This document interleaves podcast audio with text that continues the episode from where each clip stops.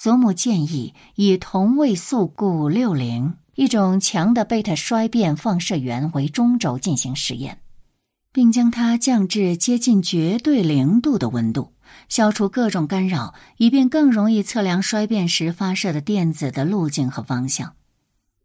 哥伦比亚没有合适的设备，所以祖母与位于华盛顿的美国国家标准局的低温团队合作。这个团队由英裔美国人欧内斯特·安布勒领导。整个一九五六年的秋天，祖母往返于纽约和他们的实验室之间，同时仍在哥伦比亚大学教书，由丈夫和一个保姆来照顾他们九岁的儿子。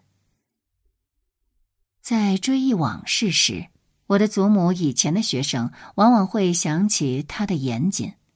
他长时间待在实验室，睡在地板上过夜。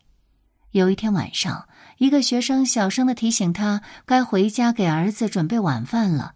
他多次打电话到实验室，告诉妈妈说他饿了，而他的回答是：“哦，他找得到开罐器的。”然后继续工作。我的父亲一年级时就开始上寄宿学校了。根据麦格瑞的说法，吴博士列出了成为科学界成功女性的先决条件是一个好丈夫、短途通勤以及良好的托儿服务。我看到了我的祖父全心全意奉献于他。他本人也是一位有成就的物理学家。他在家里做饭，开车送妻子到任何地方。祖母从没学过开车，祖父常常把妻子的需求放在第一位，而他的实验初步结果令人震惊。最突出而且可测量到的是，从原子核的南极放射出来的电子比北极要多。他把自旋倒转过来，得到了同样的不对称的结果。圣诞节前夜。他登上了回纽约的火车，把好消息带给了李政道和杨振宁。他的工作后来被人称为“无实验”，看来证明了宇称在贝塔衰变中不守恒。原来宇宙有点像个左撇子。祖母于一月二日回到华盛顿验证他的结果。两天后，李政道和一群哥伦比亚的科学家分享了这个消息。尽管我的祖母曾要求他不要这样做，暂时不要，这一点很重要，因为它直接影响到他这项发现的功劳归谁的问题。由利昂·莱德曼领导的另一组哥伦比亚科学家正在做另一个实验。莱德曼意识到自己的试验稍加修改也可以测试宇称的不守恒。他们在四天之内确认了我祖母得到的结果。消息传播开来，我的祖母感受到了赶在莱德曼之前发表论文的强大压力，同时反复检查他的结果。在物理学中，谁首先提交和发表研究结果，荣誉就归谁。莱德曼在李政道的要求下暂缓提交论文。如果他们不是哥伦比亚大学的同事，这样的善意不太可能发生。直到一月九日。我祖母的团队才从抽屉里拿出一瓶稀有的1949年波尔多拉菲酒庄出品的红酒，为推翻宇称守恒而举杯庆祝。两篇论文都发表在1957年1月15号的《物理评论》上。莱德曼的论文承认，他是在听说我祖母的结果之后才开始实验的。哥伦比亚大学为此举行了新闻发布会，新闻登上了《纽约时报》头版。据一条通讯形容，在那年一月份纽约举行的美国物理学会年会上，哥伦比亚大学的一个大型演讲厅被庞大的人群挤得水泄不通，人们想尽一切办法进去占据一席之地，就差没有人挂到枝形吊灯上了。这是一场胜利，但从某种意义上来说，损害已经不可挽回。那年的下半年，诺贝尔奖委员会拒绝把奖金授予任何实验方面的人士。李政道和杨振宁因为理论工作而获奖，成为第一次获得诺贝尔奖的中国籍物理学家。看来这里存在着性别歧视，虽然不是那么明白公开。一百二十年来，只有四位女性获得了诺贝尔物理学奖。吴健雄的工作成果在接下来的几十年里备受赞誉，普林斯顿大学授予他荣誉科学博士学位。那里的校长说她是世界上最顶尖的女物理学家。而哥伦比亚大学给了他终身教授的职位，还有美国国家科学奖章、美国物理学会主席职位，以及以色列声望卓著的沃尔夫奖。诺贝尔奖审议过程中有些什么样的讨论？这些记录要等到李政道和杨振宁去世以后才会公开，但可以看到一些不利于他得奖的因素。两篇竞争的论文，一周后还有来自芝加哥的第三篇。有些人坚持，国家统计局的科学家们也应该分享这份功劳。诺贝尔奖每年每个学科的获奖人数是有限制的。我不知道祖母对此有什么想法，或者他是否想过，因为他涉及到那种从来没有跟我们谈起过的感情。我父亲说：“祖母愿意让他的工作来说明一切。”我在脸书上写了一篇关于吴建雄邮票的帖子，我的朋友们把它分享给了他们各自的圈子。有一位我不认识的人回答说：“他是不会买我祖母的邮票的。”因为我祖母从事过曼哈顿计划中的一项关键工作，研发铀浓缩方法，增加核弹的燃料供应。科学家们对于广岛和长崎的破坏难辞其咎，他们也没有制止他们的政府。我的祖母跟他的朋友奥本海默一样，有着纠结的遗憾。一九六五年访问中国台湾期间，他忠告中国国民党领袖蒋介石。永远不要走制造核武器这条路。在多方面讲，核弹也是把我的家人带到新墨西哥州的原因。我的部分童年是在山区小镇洛斯阿拉莫斯度过的。这座小镇的主体是国家实验室综合体，是作为曼哈顿计划的一部分建造起来的。它部分位于偏远山谷。从那里步行到庞塞的加油站，购买糖果都要花上一整天的时间。我还是个孩子的时候，我的祖母曾到过一次这片沙漠来看我们。那里海拔高，对他的血压不利，也没有地方可以吃到好的中国菜，他不喜欢那里。我的父亲大学里学的是物理，在哥伦比亚大学获得了博士学位。他也是一个一九六零年代留长发的反文化主义者。我祖母认为他学习不够努力，而当他爱上我的妈妈时，祖母并没有太欣喜。妈妈当时留着长长的金发，是一个毫无中国味的嬉皮士。他后来成了一位玻璃艺术家。我自己的叛逆性格选择十分有限。不当科学家是我能做的最具颠覆性的事情了。我一直都想知道，为什么我的父亲要学物理？为什么要追随如此大人物的脚印？是由于压力吗？还是想通过从事母亲最钟情的工作，加强他同母亲的纽带？而他最近告诉我，他从来没有想过这些。他喜欢做一名科学侦探，在一个有正确答案的领域里工作，而且好的实验可以证明答案的正确性。一年两次，通常在放假期间，父母带着我到纽约去看我的祖父母。在他们的公寓里，在玉雕和立轴画卷之间，有一面墙挂满了我的祖父母和各种各样的陌生人合影的相框。我直到十几岁才开始问照片中的人都是谁。他们中有和我的祖母同时获得爱丽丝岛荣誉奖章的穆罕默德·阿里，以及教皇约翰·保罗二世、杰拉尔德·福特总统，以及祖母在一九七零年代中国重新对西方开放后会见的中华人民共和国第一任总理周恩来。物理学界的世界很小。我的祖母一直在与其中的伟人为伍。当初邀请他留在伯克利的欧内斯特·劳伦斯，因为发明回旋加速器而获得了诺贝尔奖。他的论文导师来自意大利的埃米利奥·塞格雷，后来也获得了诺贝尔奖。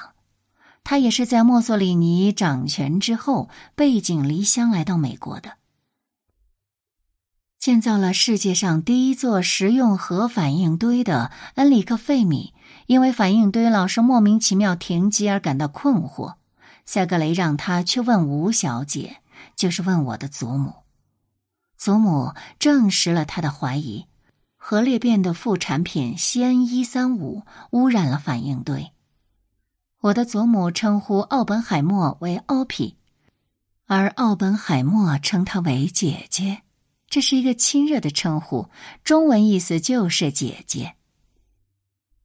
我的父亲无法证实下面这个故事，但我经常听到他。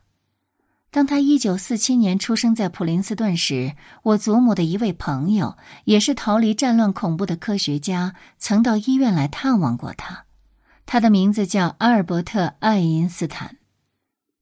二零一二年纪念祖母诞辰的中国之行期间。在纪念活动中和车上，一位亲戚问：“我们今晚去看一场戏好吗？”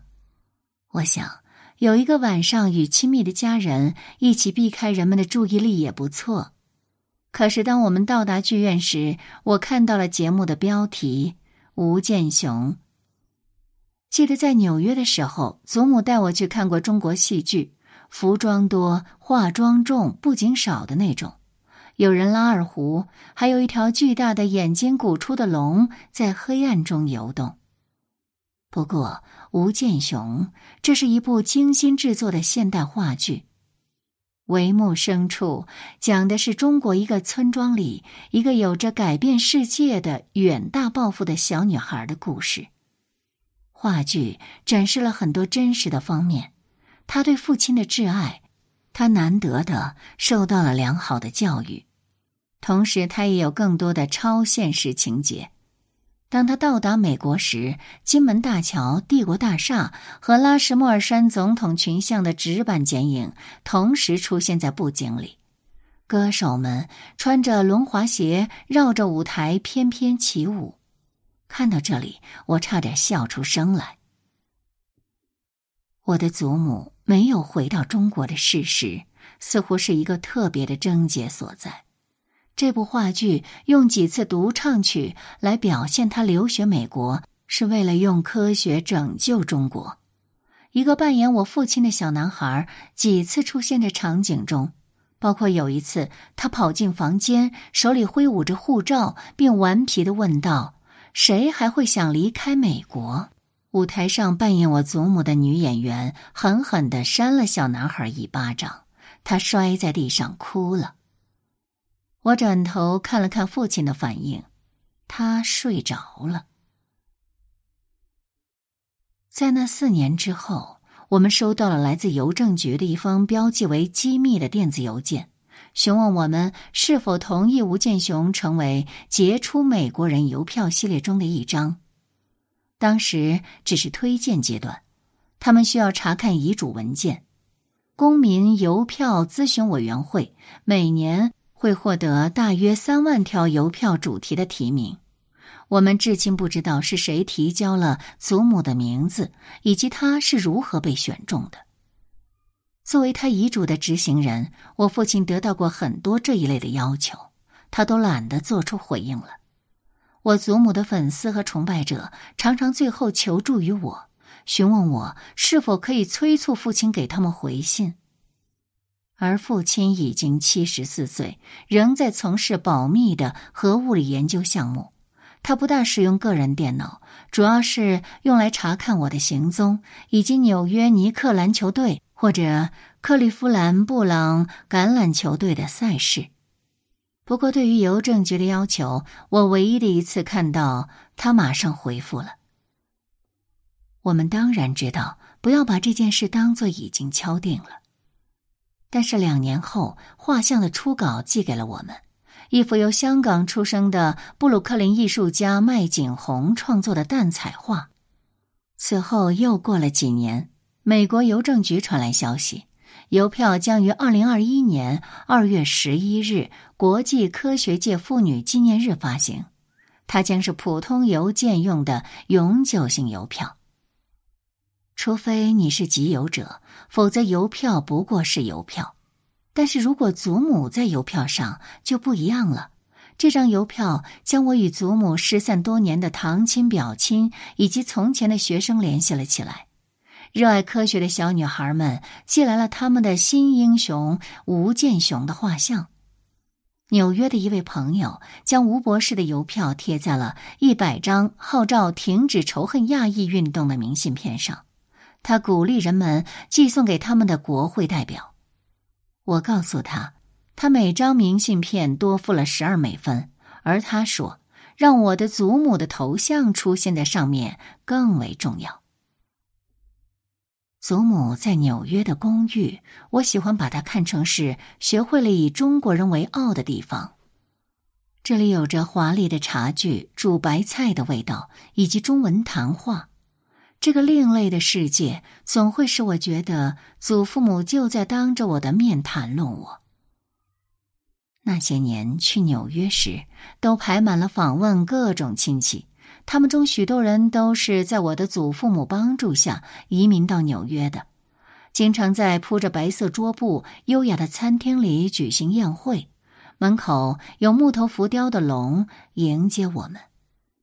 我的祖母知道最好的餐馆都藏在哪里，他们好像总是位于高速公路的立交桥下面。孩子们在餐厅里四处奔走，接受装满簇新钞票的红包，设法逃开让我们吃海参的叔叔伯伯。我的祖母像女王一样主持这些活动，这都是她的高光时刻。他的英文写作优雅而流利，但我小的时候经常会因为听不懂他在电话中的口音感到沮丧，只好把话筒交还给父母。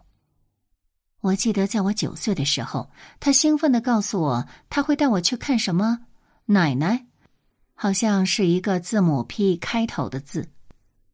直到我们在布朗克斯动物园里挤过人群，我才意识到。他说的是从北京借来做短期展出的大熊猫勇勇和玲玲。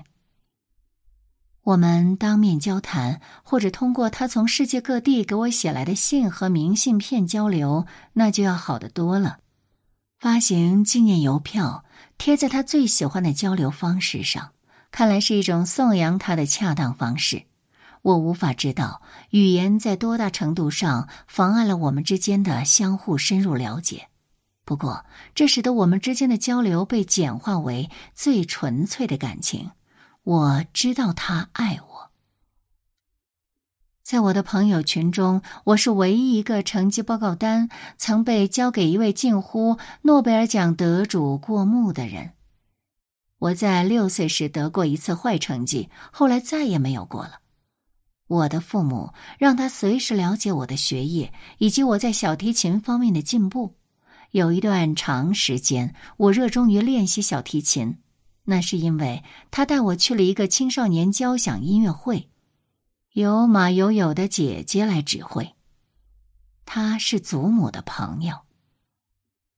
不知道我这里讲的故事是否给了人们一个严厉的中国祖母的刻板印象？实际上，他无非是想让我看到生命的无限可能，看到突破周围的障碍能够给你带来什么。在美国的女性和中国人很少受到重视和尊重的时代，他努力让自己受到重视和尊重。早在一九六五年，他就在演讲中提倡科学界包容更多的女性。在麻省理工学院那年召开的关于科学和工程领域中的妇女的研讨会上，他抨击那种把科学视为男性领域的牢不可破的传统，并大声的提出质问：原子或 DNA 分子难道也像我们的社会这样对男性或女性有偏袒吗？他问道：“在我们现在这个富足而成熟的社会。”在白天提供优良的专业托儿服务，使得妈妈们可以摆脱单调的家务，在他们喜好的领域工作。这种要求难道太过分吗？他说：“科学家们固然需要家庭生活，可是，在理想情况下，这种对于伴侣和父母做奉献的人类高贵愿望，也必须由男性平等分享。”我记得我们之间曾有过一次冲突，当时我还是个青春期的孩子，我自豪的给他看了我刚打了耳洞的耳朵，他很生气，我怎么能在自己的身体上打洞呢？后来我了解到，他的父亲一直坚决反对女孩子缠足，在他出生的那一年，缠足被禁止，但在很多地方，这种做法仍长久的持续存在。他侥幸的逃过了这种厄运。这就是我们之间的代际距离之一。我这种美国人的凡事不在乎，和他那种中国人的坚韧不拔。从一九七零年代后期开始，我的祖父母终于可以回中国了。他们回去了很多次，但是从未带他们唯一的孙女。他们回去见亲戚，了解文化。中国曾是他们的家，但我觉得对于我的祖母来说，这也是一个略带失落感的地方，就如同每当我经过哥伦比亚附近他居住过的街道时所产生的失落感一样。我对祖母的最后记忆是，她坐在套着褪色的黄灯芯绒的扶手椅里，她和我的祖父喜欢一起坐在那一对椅子里。我握着他的手，那是在一九九六年他第一次中风后不久。他喜欢看着窗外的巴纳德学院的校园，赞叹透过体育馆的大窗户所看到的打篮球的女青年。他说：“看他们多强壮，多快；看他们做事多么努力呀。”他是在一九九七年二月的一个寒冷的星期天去世的。那正是我在耶鲁大学上大一的第二个学期第一个月。我的祖父正在为他准备午餐的时候，他倒在了黄色扶手椅中。我的室友告诉我：“你得给你妈妈打电话，他给你打了二十次电话了。”一个我并不熟识的同学，在我之前从《纽约时报》读到了祖母的讣告。他告诉我，他非常悲伤。几十年过去了，我的祖父在他去世六年后也去世了。他是在去中国旅行时被送进医院的。发行纪念邮票是一件好事，他给了我机会回顾我祖母的一生。和父母谈谈他们的记忆，但我有时感到很难保持一种假象，仿佛我们对于纪念他有着无穷的热情。我不需要从历史书中去了解他，我只想再次握住他的手，让他告诉我那是什么样的感受。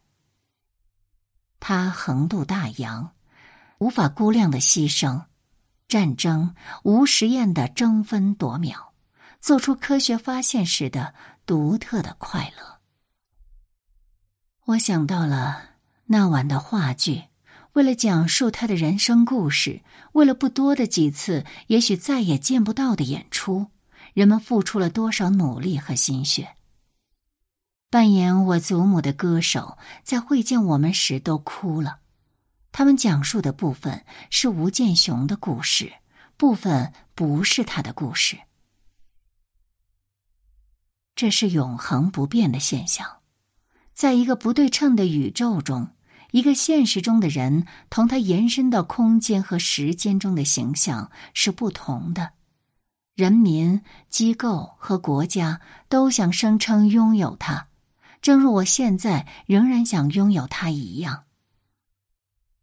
我接受这样的说法。他究竟是谁？它很大一部分是完全不可知的，它存在于每一个人的脑海中。